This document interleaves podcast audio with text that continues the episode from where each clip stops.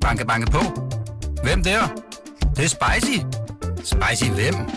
Spicy Chicken McNuggets, der er tilbage på menuen hos McDonald's. Badum, bom, tji.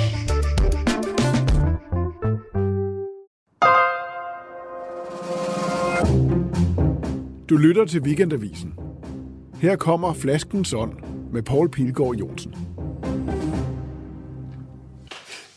Har du set, at man kan se derovre? Ja. Det der vindue på hjørnet. ja, der kan man se tandlægen. Der ligger en patient Ja, og får trukket til noget. ja. Hvordan har du det med at gå til tandlæge? Det har jeg det egentlig fint med. Jeg synes, jeg har en virkelig god en. Det samme her. Han, øh, han er virkelig god til at bedøve. Sådan at man ikke kan mærke det. Nå, men det er altid noget. at man ikke kan mærke smerten, ikke? Ja, det skulle komme fra dig. Sara Omar. Nu er vi allerede begyndt på flaskens hånd. Skal vi ikke sige det? Jo, lad os Ja. se det. Fordi det er jo øh, dig, der er gæst her i min kanap på hjørnet af Gamle Kongevej og Lindevej på Frederiksberg. Og øh, jeg er glad for, at du er kommet. Og øh, spændt på, hvad du synes om vinen, jeg har valgt. Jeg er glad for invitationen, mange tak. Og jeg ser frem til at smage Ja, vinen. tillykke med din nye bog i øvrigt. Det vil jeg også lige huske at få sagt. Skyggedanseren, som lige er udkommet. Som er din nummer to. Efter øh, Dødevaskeren, som jo mildest talt må sige så har været et gennembrud for dig. Ja, tusind tak. Det er faktisk i dag, at den udkommer. Det er i dag, vi optager programmet, men, øh, men øh, det bliver først lagt ud, så det kan høres på et senere tidspunkt. Det er derfor, jeg siger, at øh, bogen lige er udkommet. Du har sagt, du vil have noget sødt vin. Ja, Enten rom eller, eller sødt vin, men øh, nu plejer vi at drikke vin her i programmet, så det bliver altså sødt vin og ikke rom. Jamen, så øh, lad mig smage. Kan du godt lide rom? Jeg, jeg kan rigtig godt lide rom. Ja. Hvad, hvad er det, det, du godt kan lide? Øhm, jamen, det er en... Øh, altså, det, det, det er faktisk meget forskelligt. Jeg har ikke en øh, speciel... Øh, øh, et specielt mærke, som jeg går efter. Øhm, Det er bare romsmagen. Det er smagen, det er den der brændende fornemmelse, øh, som man kan mærke i hver celler. Ja. Og, og det, jeg kan godt lide det. Jeg kan godt lide eftersmagen. Mm. Og jeg kan også godt lide den beroligende øh, stemning, som man bliver efterladt med mm. bagefter. Den kan man også få ved vin nogle gange. Især når der er flaskens ånd i den, ikke?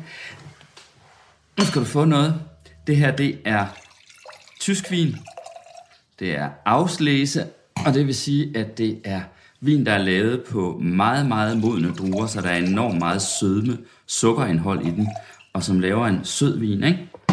Og øh, den kommer fra Rheingau i Tyskland, og det er et af Tysklands berømteste ejendomme, Schloss Johannisberg, den kommer fra. Og der er altså lidt en særlig historie med Schloss Johannisberg, net- hvorfor netop den er berømt, men den kan vi tage senere. Nu skal vi skåle. Skål, Sarah Skål.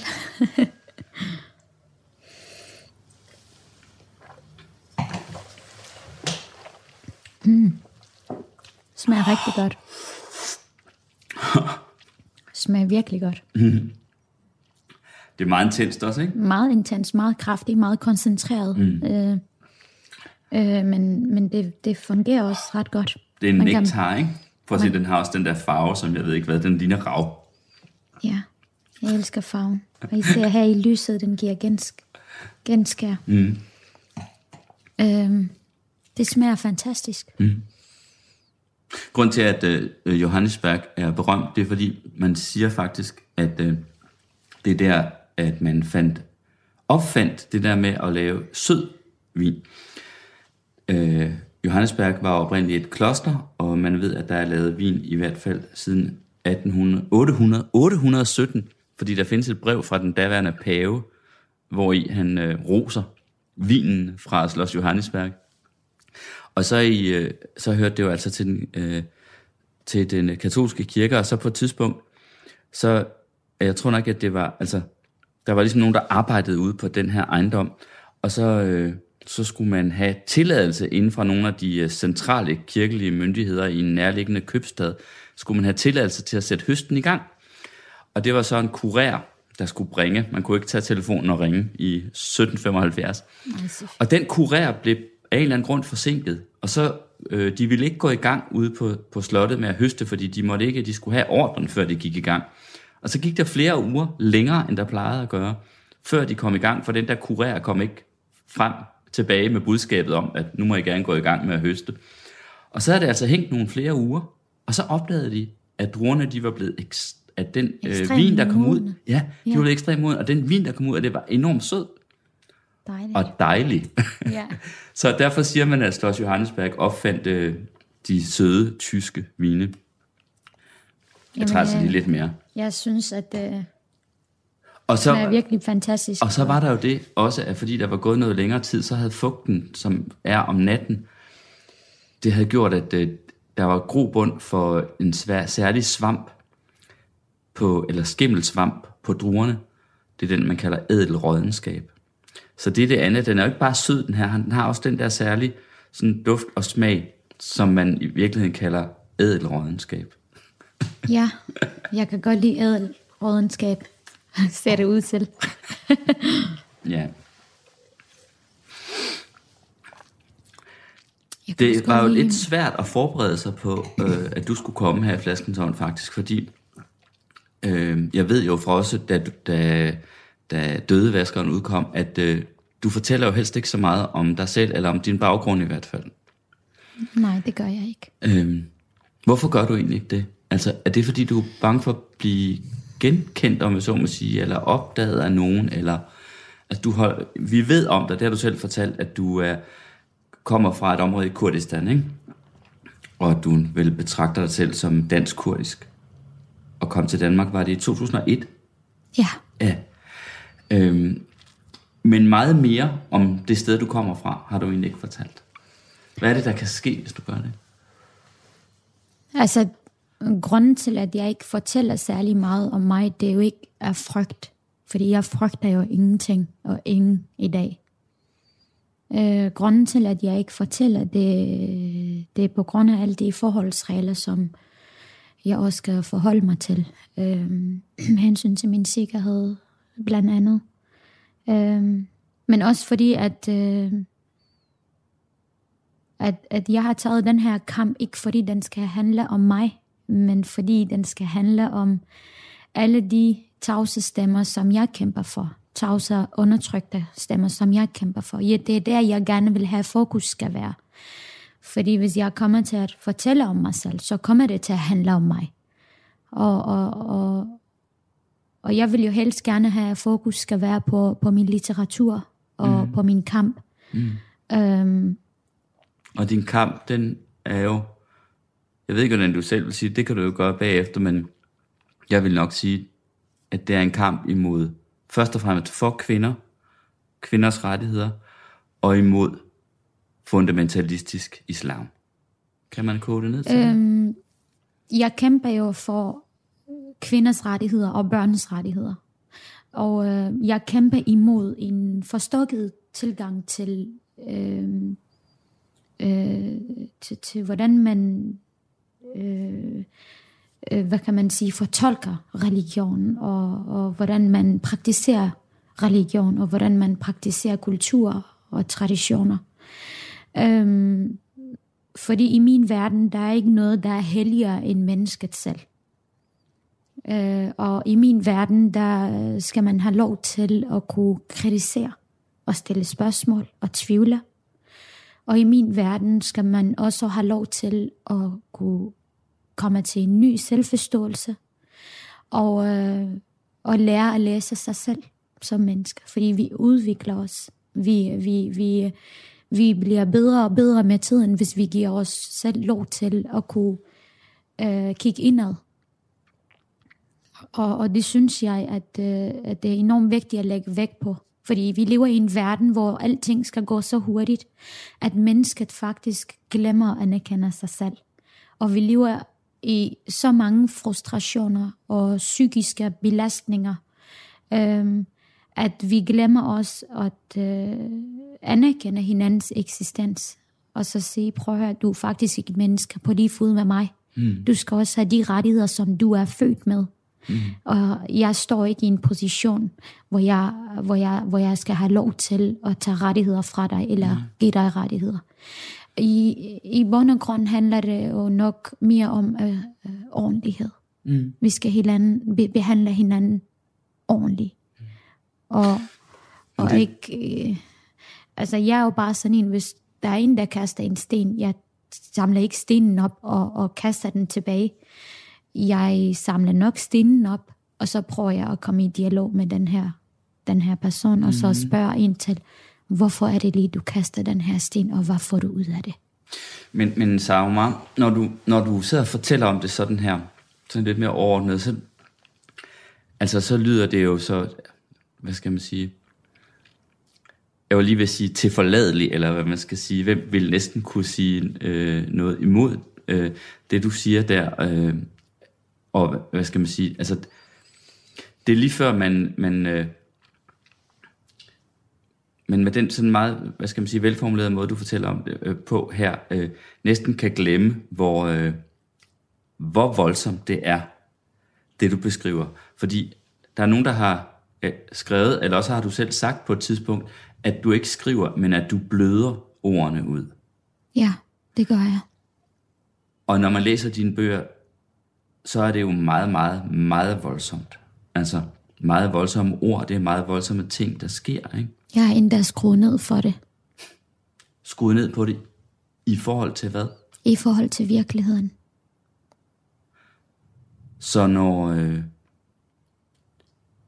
så når en får, når en ung kvinde får skåret sin tunge ud og sin øre af, fordi der er kommet en blodplet bag på hendes kjole,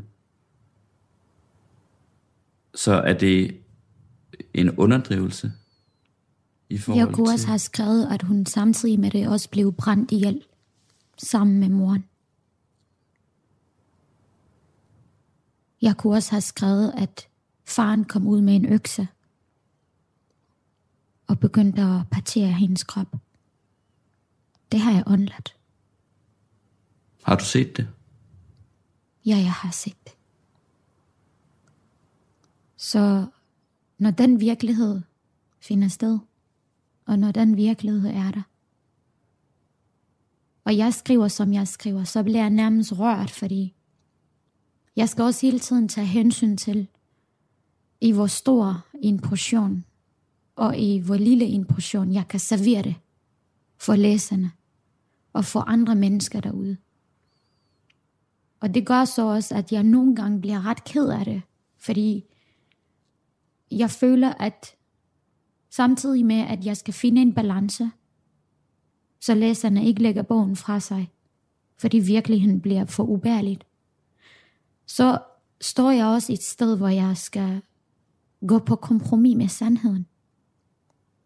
Og det føler jeg er uretfærdigt over for dem, som lever i det hver evig eneste dag, hvert evigt eneste minut. Hvis det er for voldsomt at læse, så prøv at forestille dig, hvordan det er at leve i det, og blive udsat for det.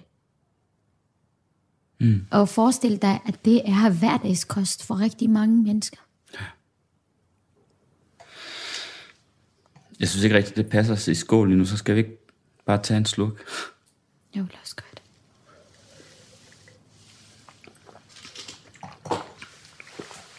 Jeg forstår godt, min litteratur er barsk. Men det er også fordi, jeg skriver ikke børnebøger. Jeg Nej. skriver ikke eventyr. Jeg tager ikke fra fantasien. Jeg skriver roman, fiktion, men den er inspireret af virkeligheden. Mm. Og den virkelighed er ikke kun min. Hvordan, øh, eller hvornår fandt du ud af, at du ville skrive?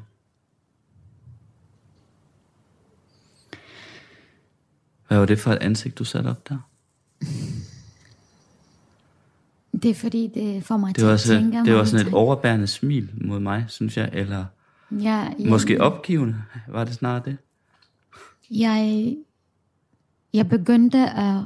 Jeg har altid skrevet. Mm. Men jeg begyndte for alvor at skrive, da jeg fandt ud af, at den eneste mulighed, jeg havde for at være et menneske i verden, det var at være stærk. Om ikke andet for mig selv. Og, og det var en rigtig, rigtig hård proces at nå dertil. Fordi jeg var vokset op med at, at blive fortalt, at øh, hele mit køn var uværdigt. At jeg var ingenting. At kvinder fra min verden ikke var noget værd. Og den havde jeg også selvfølgelig taget med mig. Fordi når du så mange gange igennem et helt langt liv bliver fortalt, du er ikke noget værd, du er ikke god nok, du skal bare øh, være en mand under Danny, du skal være mm. tilgængelig, du skal være til rådighed, din plads det er ved kødkrydderne, du skal vaske op, du skal hele tiden øh, gøre som der bliver sagt, og adlyde og adlyde og adlyde, så begynder du også at tro på det. Du begynder at tro på, at din plads i verden er at være en mands tjeneste. Mm. Men, men Sara, øh, Omar, jeg mener også egentlig helt konkret, altså, øh, hvad lavede du, inden du begyndte at skrive? Altså som sagt, vi ved så lidt om det, der er så meget, du ikke har ville fortælle om. Men vi ved, du var kommet til Danmark i 2001, men og hvornår satte du dig og begyndte at skrive øh, Dødevaskeren? Den kom, udkom for to år siden, ikke? Hvor lang tid har du skrevet på den? Øh, dødvaskeren brugte jeg to, to, To. år på at skrive. Okay. Altså Okay. jeg brugte otte måneder på at skrive hele bogen i første udkast. Så lagde jeg den fra mig i, i nogle måneder, kortere måneder. Og så tog jeg den op igen og kiggede på hele manus med friske øjne. Mm. Og så gik jeg i gang med redigerings. Men inden du begyndte at skrive på den, hvad, hvad, hvad, hvordan var dit liv der? Jeg vil ikke komme særlig meget ind på det, men jeg kan fortælle dig, at, at hvert evig eneste minut i mit liv handlede om at kunne overleve. At kunne overleve? Hmm. Fordi nogen ville dig til livs, eller du selv ville dig til livs. Begge dele. Du havde også lyst til at tage livet af dig selv. Det har jeg prøvet mange gange. Og jeg vidste jo også godt sidste gang, var det lykkens gang. Hvad mener du med det? Jeg husker den aften, jeg havde besluttet mig for alvor, for at tage mit eget liv. Der lagde jeg mig i sengen. Jeg havde gjort alt klart. Og jeg havde gjort så mange forsøg, at jeg vidste, at det ville lykkes, når jeg prøvede igen. Mm. Men lige der klokken 5 om morgenen, der stod jeg med det hele foran mig. Og det var som at blive ramt af et eller andet. Jeg stillede mig selv spørgsmålet, hvis du dør, hvad så? Så har de vundet. Så har undertrykkerne vundet. Og jeg vidste, jeg kunne skrive. Og så satte jeg mig ned. Jeg prøvede at skrive en, et afskedsbrev. Og det afskedsbrev blev faktisk til det første kapitel i Dødvaskeren. Mm. Nu bliver jeg helt rørt, Ja, fordi, men det må du Fordi også det var blive, og det gør jeg også, så kan vi, fordi det var kan vi meningen, sidde med at, tårer i øjnene begge to. fordi det var faktisk at meningen, jo. at, det var meningen, at, det var slet ikke meningen, at det første kapitel skulle være et kapitel i en bog. Mm. Men der gik det bare op for mig. Hvor meget jeg kunne skrive, hvor meget jeg gik rundt med. Og jeg tænkte på alle de kvinder, alle de skæbner, som jeg igennem mit liv havde set, som ikke havde mulighed for at kunne sætte sig ned og skrive. Som ikke havde råd til det, hverken økonomisk, psykisk, fysisk eller talentmæssigt. Mm. Og der kunne jeg se, at det var det, det ville udslætte. Fordi det vidste jo godt, at jeg netop kunne det. Og så stillede jeg mig spørgsmål. Jeg kan huske, jeg gik flere ture øh, frem og tilbage i værelset, og jeg var bare sådan, det, det her, det kan simpelthen ikke passe. Det kan ikke passe, at det først er nu, at det går op for mig.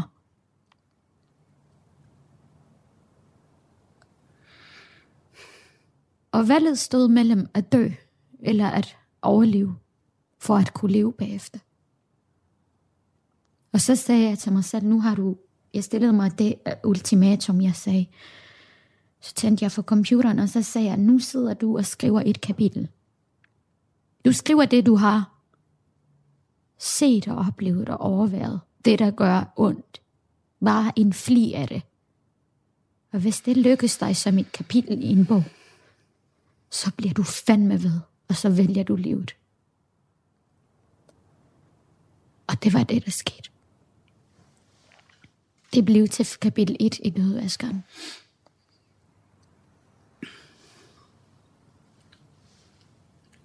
Jeg, jeg griber til glasset her. Ja. Det gør du også. Det gør jeg også.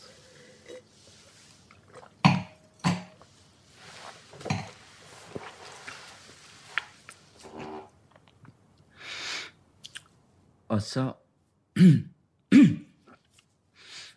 og så bragede du jo igennem med dødevaskeren. Det må man sige. Altså, der er jeg og Hassan, I blev jo ligesom... Altså...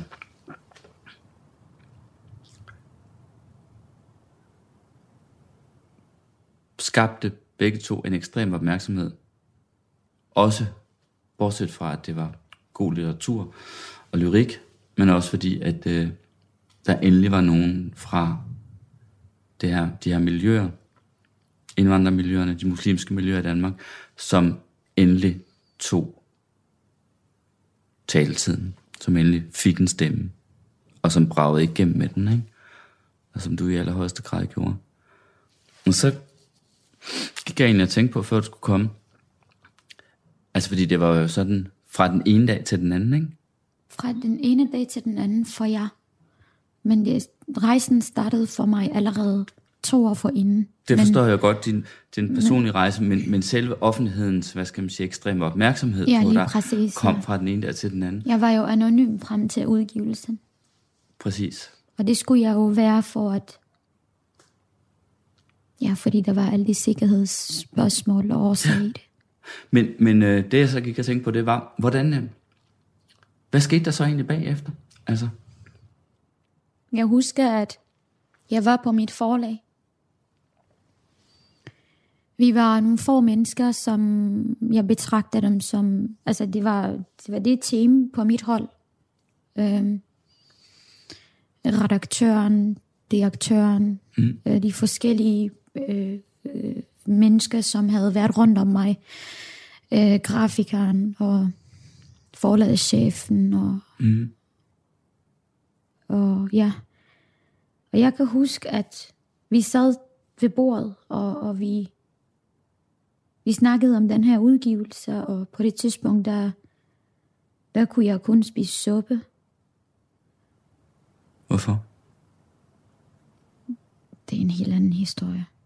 Og så kan jeg huske, at Thomas, som står for øh, trykker, altså, øh, altså som er øh, står for at trykke bogen, og, eller i hvert fald Produktionen. Ja. ja. Han fik hele tiden ordre øh, ud fra, at øh, nu er der blevet solgt så mange, nu er der blevet solgt så mange, nu er der blevet solgt så mange. Og det var helt sindssygt, at øhm, alene første dag, første oplev blev hævet til flere tusinde bøger. Og jeg kan huske, at da jeg gik ud af døren for at lave det første interview, så var jeg ikke den samme Sara mere. Fra det øjeblik, hele mit liv ændrede sig. Fra det øjeblik, så blev jeg til den Sara, som jeg altid har været. som jeg altid har vidst, har boet i mig. Og jeg gav afkald på den her Sara, som var blevet gjort til en skygge. Og det var helt, det var voldsomt på en meget befriende, en meget befriende måde. Og der vidste jeg, nu har jeg skabt en platform, og den platform er mig ikke blevet foræret. Det er noget, jeg har taget. Det skal jeg bruge ordentligt. Fordi det vil have været helt normalt, at en men, et menneske med min baggrund, der har gået igennem, igennem så meget ondskab, at du så selv kan blive et ondt menneske. Men jeg valgte ikke den vej. Mm. Jeg ved godt, at ondskab kan afle ondskab. At vold kan afle vold. Elendighed kan afle elendighed. Men jeg valgte altså fredens vej. Og ved du hvad? Det er ikke nemt. Det er virkelig ikke nemt. Især fordi jeg står der, hvor jeg står. Især fordi, at jeg bekæmper patriarkatet. Især fordi der er lige så meget modstand imod mine budskaber, som der er støtte. Men jeg har altid mit fokus der, hvor lyset skinner klarest. Og det kræver rigtig meget energi. Hvordan har du oplevet den modstand imod dine budskaber? På forskellige måder. Som for eksempel? Spydige kommentarer. Chikaner. Diskrimination. Trusler. Du må ikke skrive den næste bog. Vi overvåger dig. Altså, der, der er mange ting. Men jeg vil ikke komme ind på det, på det, på, på, på det konkrete sag, fordi jeg vil heller ikke, jeg synes heller ikke, at bødlerne har fortjent at score billig point på min og, og de menneskers bekostninger, som jeg kæmper for. Mm. Det har haft taletid nok, og det har fået opmærksomhed nok. Og hvad så de andre? De som, øh, de som har været taknemmelige for din bog, som har henvendt sig til dig, går jeg ud fra. I ugerne, månederne, årene er det jo nu ved at blive efter den første. Jeg fortæller jer om det egentlig. Altså, har du oplevet, at folk de henvendte sig til dig, så dig som en, der kunne hjælpe dem? Altså, fordi de tænker, at det må jo også pludselig blive en stor opgave at sidde med. Jeg har flere tusinde henvendelser. Mm. Flere tusinde henvendelser, og det er fra hele verden. Øh, fra Danmark, fra Norge, fra Sverige, fra Kurdistan, fra Og hvad kan du gøre, Syrien, gøre for dem? fra- Fordi det, det kan da være frustrerende, for du kan jo vel ikke gøre så meget. Jo, du kan tale til dem, eller give dem ord. jeg, jeg benytter mig af ordet, Mm. og jeg deler ud af min egen erfaring. Og jeg vælger at lytte til dem. Jeg vælger at sætte mig ind i deres livssituation og deres problemer. Jeg vælger at... Men det jeg mener med, det er, er det ikke tungt for dig? Altså, du har jo rigeligt at kæmpe med selv. Jo, det er tungt, men, men gid jeg også selv havde en, jeg kunne henvende mig hos. Jeg kan ikke bare smække med døren, dør, døren. Og jeg har heller ikke intention om at smække med døren. Jeg føler, at nu har de endelig et sted, hvor de kan henvende sig til, og nu har de endelig, øhm, nu kan de føle, at de kan være trygge, og de kan føle, at jeg respekterer deres øh, livssituation og den, det, det vilkår, de lever under, og de omstændigheder, de er i. Mm. Og så alligevel vælger de at kontakte mig og betror sig. Det er stort. Det, det skal respekteres. Og så prøver jeg på at hjælpe dem så meget jeg kan. Øh, hvis jeg selv kan hjælpe, så hjælper jeg. Og hvis, ikke, hvis jeg ved, at det her det kræver professionelle hænder, øh, så sender jeg dem selvfølgelig videre til øh, øh, en respektiv øh, institution eller Okay. et eller andet sted, som, kan, som har meget mere erfaring og har stået i den situation og kan hjælpe dem. mm. videre.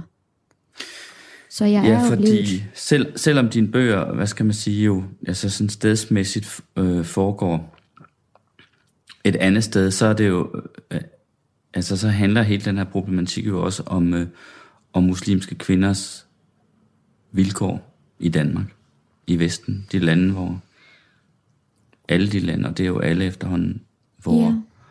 hvor der blandt muslimer findes øh, fundamentalister, eller folk med et...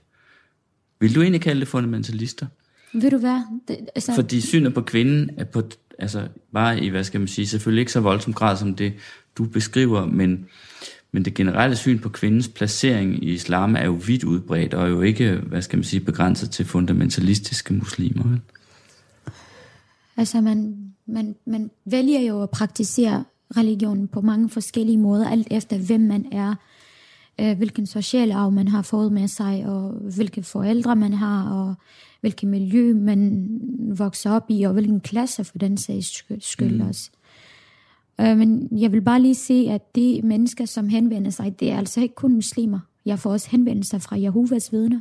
Jeg får henvendelser fra øh, artister. Jeg får henvendelser fra øh, folk med kristen baggrund. Jeg får henvendelser fra folk med katolsk baggrund. Så det er meget, det, det, det, er, jo, det er utrolig udbredt. Det, altså, det er jo sindssygt. Øh, og det er det, der gør, at jeg bliver mere og mere klar over, at de emner, som jeg tager op, den kamp, jeg kæmper, det er faktisk ret universelt, fordi kvindeundertrykkelse og psykisk og fysisk vold, det er meget, meget universelt. Mm. Og så spørger du, om jeg vil kalde dem for fundamentalister. Altså dem, der er bogstavtro i deres tro, er jo fundamentalister. Mm. Det er, det, de har jo en tilgang til, til dyrkelsen af religionen, som er ret ekstrem. Mm. Øhm, og de har deres helt egen måde at, at, at fortolke øh, de religiøse ord på. Øhm, hvor der ikke er plads til forandring, hvor der ikke er plads til øh, kritik, hvor der ikke er plads til, at du kan være et menneske på lige fod med den person, som fortolker som så ekstrem. Og hvor, hvor, hvor der er nogen, der ligesom bruger den her lovtekst som våben imod, imod kvinden, øh, imod barnet. Øhm, men det er altså op til den enkelte, hvordan den her religion bliver brugt. Det er ligesom, hvis jeg giver dig en, øh, en kniv, og du bestemmer selv, om du vil øh, skralde øh, en kartoffel med det, eller om du vil stikke nogen ned. Det er også det samme med, med dine monotoistiske bøger. Skål. Skål. Du er meget hurtig. Altså, jeg har kun drukket et lille glas, øh, men jeg kan jo godt se, at jeg har faktisk drukket noget mere end dig. Men ved du hvad? Det er jo sådan, at øh, de her meget søde vine, altså de har næsten ikke noget alkohol i sig. Den Jamen, her har kun fantastisk 7, også. 7 procent, tror jeg. Ah, det er ingenting. Altså en almindelig, en almindelig vin, det er det ingenting. lidt mere. En almindelig vin, den, øh, som folk drikker, den har sådan typisk 13-14 procent. 13-14, Det her, ja. det er 7 procent. Så man skal drikke virkelig meget, hvis man skal blive beruset. Jeg har læst et sted, Saromar, at, øh, at du starter dagen med at se øh, tegnefilm. Ja, det gør jeg. Gurle Gris Ja. og Disney og den slags. Ja. Er det rigtigt? ja, det er rigtigt. Gør du stadig det? Ja, det gør jeg altid. Selvom du er 33? Øh, jeg tror, jeg består af mange forskellige aldre. Mm-hmm. Øh, jeg kan være et barn, når jeg har brug for at være et barn. Jeg kan være en gammel sjæl, når jeg har brug for at være en gammel sjæl. Og jeg kan være en ung pige, når jeg har brug for at være en ung pige. Og i bund og grund handler det om, at jeg indhenter barndom. Øh, når jeg vælger at se Gurli Gris, for eksempel. Men jeg vælger også at sige teg- Disney, fordi jeg synes, det billede, som Disney præsenterer af kvindekønnet, og, og det med, at øh, en ung pige skal fuldstændig leve op til øh, øh, skønhedsidealet og gå igennem en hel masse prøvelser for at få prinsens accept og kærlighed. Det synes jeg er helt for skru, altså det, mm. det, det er helt forkert. Så jeg, jeg ser også Disney, fordi jeg gerne vil blive klogere, og fordi når jeg sidder med Disney foran mig, så er det fordi, at jeg har taget min kritiske brille på. Ja. Men du siger Gule Gris for at indhente Jeg barndom. siger, Var det det, du kaldte det? ja. Indhente barndom? Havde du ikke nogen barndom? Og nu spørger du ind til noget, du ikke må spørge ind til. øhm, jeg har haft jeg har haft det skidt, og jeg har haft det godt i min barndom. Men mørket har altid overskygget lyset. Og det er den del, som jeg gerne vil kompensere for Mm. når jeg vælger at, sige, at se uh, Gurli Gris, eller, eller Tom and Jerry, eller mm. hvad jeg ellers kan finde. Mm. Fordi jeg tror på lyset. Og jeg tror ikke på at pive. Men Jeg tror hvordan ikke var på... Du, hvordan var du som barn, tror du? Hvad for en slags øh, pige var du? Jeg tror, jeg var meget kvik. Det tror jeg på. jeg tror, jeg var meget kvik, men jeg var også meget stille. Og øhm, jeg var sådan en, der kunne... Jeg var ligesom en, en sådan en svamp, der kunne suge al viden til sig. Okay. Så når jeg sad et sted, så jeg, var jeg meget observerende. Øhm, og jeg lagde mærke til alt. Jeg, jeg er sådan en, der lægger mærke til alt. Øh, selv en, en myrs bevægelse lægger jeg mærke til. Øhm, og, og det har gjort, at jeg er den, jeg er i dag. Øhm, også fordi, at jeg, jeg, jeg er enormt god til at huske. Mm. Øhm, jeg har en fotografisk hukommelse. Mm. Mm. Og det gør, at i min barndom har jeg jo været... Mine øjne har altid været åbne. Og min mund har været lukket. Fordi jeg vidste godt, at den skulle være lukket.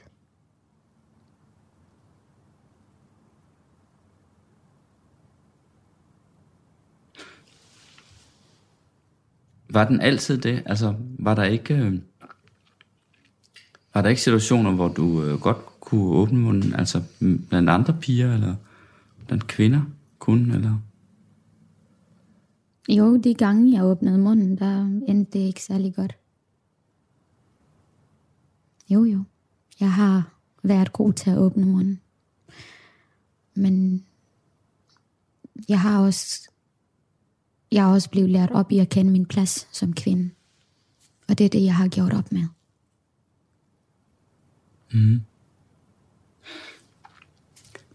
I flygtede i 97, er det rigtigt? Mm. Og så kom I til Danmark i 2001. Mm. Hvor, hvor var I henne øh, i de fire år imellem? Jeg kan kun fortælle dig, at vi var på flugt. Okay. Ja, og det var ikke en særlig rar flugt. Det har også været frem, at du har været gift. På et eller andet tidspunkt har jeg været gift, ja. Mm.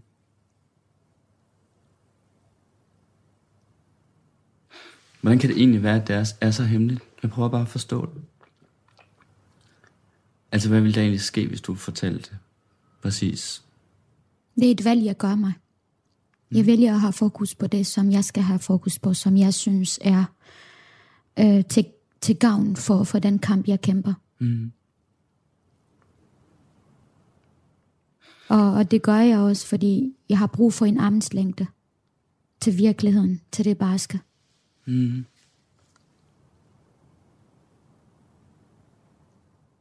Og nogle ting har jeg ikke brug for at have særlig meget fokus på længere. På samme måde.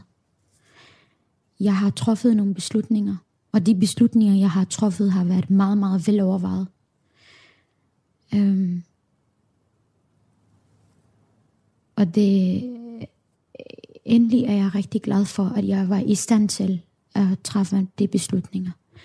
Også fordi jeg er ikke et menneske, der har brug for den slags opmærksomhed. Jeg vil gerne have, opmærksomheden skal være på min litteratur og på de mm. mennesker, som jeg kæmper for. Men det forstår jeg godt, Sarah meget, men når, når jeg, og jo også andre garanteret, spørger om de her ting, så er det jo fordi, du samtidig også lader forstå, at det her, det er altså ikke ren fiktion. Det er faktisk også ting, som du selv har oplevet, og som sker i virkeligheden. Hvormed det blev meget, meget stærkere, kan man sige. Ikke? Altså jeg mener, hvis det nu var, var, bare var fiktion, eller en roman, så ville det være lettere at affeje det. Øh, I og med, at, øh, at, at man forstår, at det her, det er altså også øh, i et eller andet omfang dokumentarisk eller autentisk, øh, så, så, bliver det, så virker det endnu voldsommere. Ikke?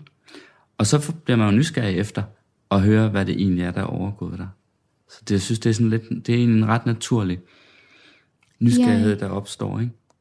Jeg forstår godt. Jeg forstår godt, at du spørger ind til det. Jeg forstår godt, at du interesserer dig for det. Men der er også nogle forholdsregler, som jeg bliver nødt til at, Mm. at, at bevæge mig indenfor, for at jeg kan være i det.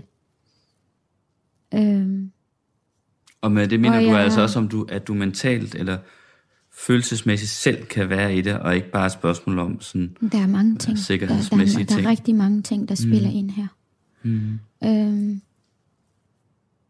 men også fordi, at jeg er her ikke for at overbevise folk. Jeg er her ikke for at for folkets accept. Jeg er her ikke for at få folk til at tro, om det, jeg fortæller, er sandt eller ikke sandt. Jeg er her for at fortælle, hvordan virkeligheden for nogle mennesker ser ud. Og jeg er her for at for at gengive et, en virkelighed, som finder sted. Som eksisterer. Som har eksisteret, og som vil komme til at eksistere, hvis ikke vi gør noget ved det. Og hvem vælger at tro på det, og hvem vælger at ikke tro på det, det, det, det kan jeg ikke stå til ansvar for. Jeg er en forfatter, der skriver skønlitterære bøger. Og det, jeg skriver om, det henter jeg ikke fra fantasiens verden. Jeg vil ønske, at det var sådan. Men øh, så længe der findes undertrykte mennesker, så vil min pen være i bevægelse. Og det er det vigtigste for mig. Mm. Og Firmesk er alle vegne. Hun er en tårer for alle de undertrykte kvinder, børn og mænd derude, som findes. Øhm, også fordi jeg kæmper min kamp meget uselvisk. Jeg har ikke brug for det der mig, mig, mig hele tiden. Jeg har ikke brug for den anerkendelse længere. Jeg deler gerne min platform med alle dem, som fortjener det og som har brug for det. Det er blandt andet derfor, at når nogen skriver noget godt om det her mennesker, og skriver noget opmuntrende, eller prøver at ligesom bringe de her ledelser i fokus, at jeg reposter deres post på min, for eksempel Instagram. Jeg giver dem ordet. Jeg er ikke bange for at give andre ordet. Jeg er ikke bange for at ikke være i fokus. Mm. Fordi jeg ved godt, hvor jeg står. Og jeg kender til min egen værdighed.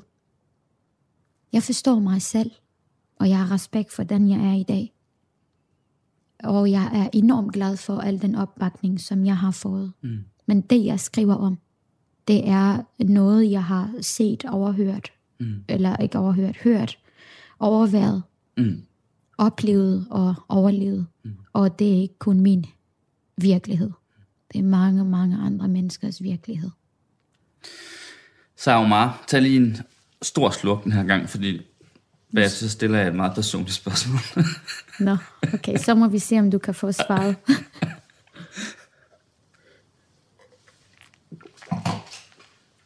Jeg vil bare spørge, om du har en kæreste? Nej. Mm.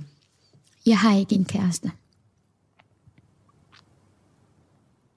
Og det kommer jeg heller ikke til. I hvert fald de næste mange år. Du kommer ikke til det? Nej, Hvorfor ikke? fordi det er en beslutning. Det Du er, har et valg, truffet dig en beslutning om, at... det er et valg, jeg har truffet. Hvorfor?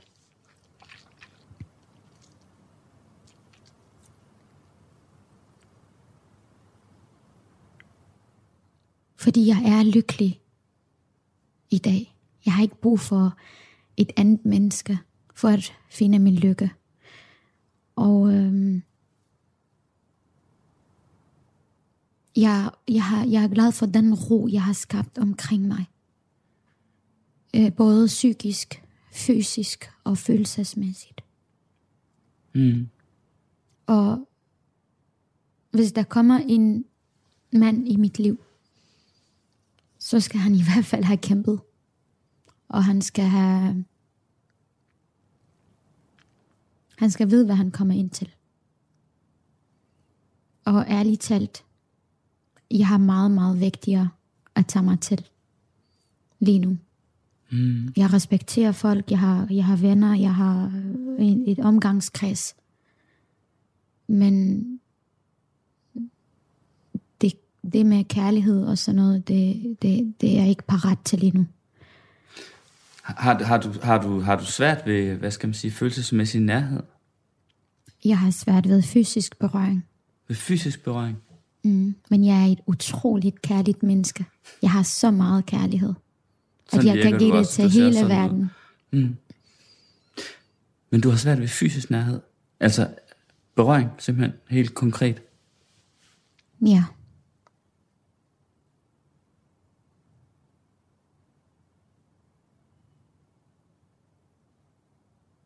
Hvorfor har du det? det kan jeg desværre ikke svare på. Eller det kan jeg, men jeg vil ikke. Mm.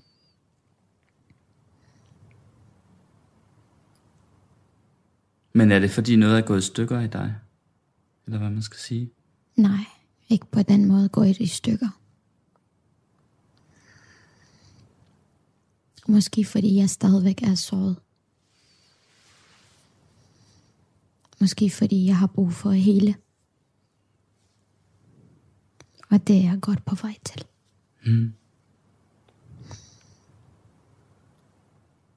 Længes du aldrig efter nogen, der tager sig af dig? Passer på dig? Jeg tager mig af mig. Jeg er stolt af mig selv. Jeg Jamen, er det- stolt af, jeg er stolt af min krop. Jeg er stolt af mit sind. Jeg er stolt af min hele det menneske, jeg er i dag. Øhm, selvfølgelig længes man efter. Øhm, den kærlighed, som måske kunne på en eller anden måde få en sjæl til at smelte. Men Få en sjæl til at smelte. Hvad betyder det? Fordi jeg er et utroligt, hvad kan man sige,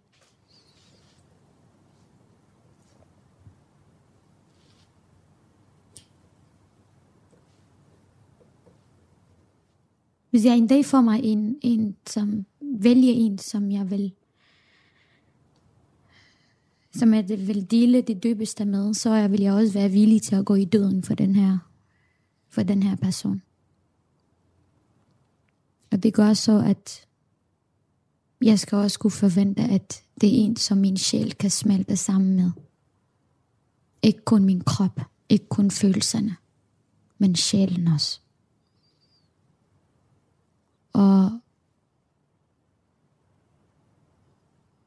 og jeg, jeg er ikke et sted, hvor jeg tænker, om det ikke findes, eller det findes. Fordi så langt er jeg slet ikke noget, og jeg er slet ikke pessimistisk. Jeg tror på, at to mennesker kan møde hinanden og elske hinanden og være lykkelige, så længe det var. Mm. Men jeg er et sted i mit liv, hvor jeg har mit fokus på alt det, som jeg har sat i gang. Og jeg har ikke brug for distrahering. Jeg har ikke brug for følelsesmæssige forstyrrelse. Mm. Og jeg forstår godt, at det kan være, at der pludselig dukker en op og siger, jeg giver dig ro. Men den kro kræver også opmærksomhed. Det er ligesom når du køber en blomst. Den blomst har brug for, at du plejer den, og du vander den, og du... Og det tror jeg ikke, jeg har tid til. Og jeg har heller ikke overskud til det. Jeg tror, jeg har... Det vil også være uretfærdigt over for det menneske. Men jeg får rigtig mange kaffehenvendelser. Der er mange mænd, der gerne vil ud med dig. Altså, seriøst. Der er rigtig mange kaffehenvendelser, og der er rigtig mange Men går du så ikke invitationer ud på nogen af dem?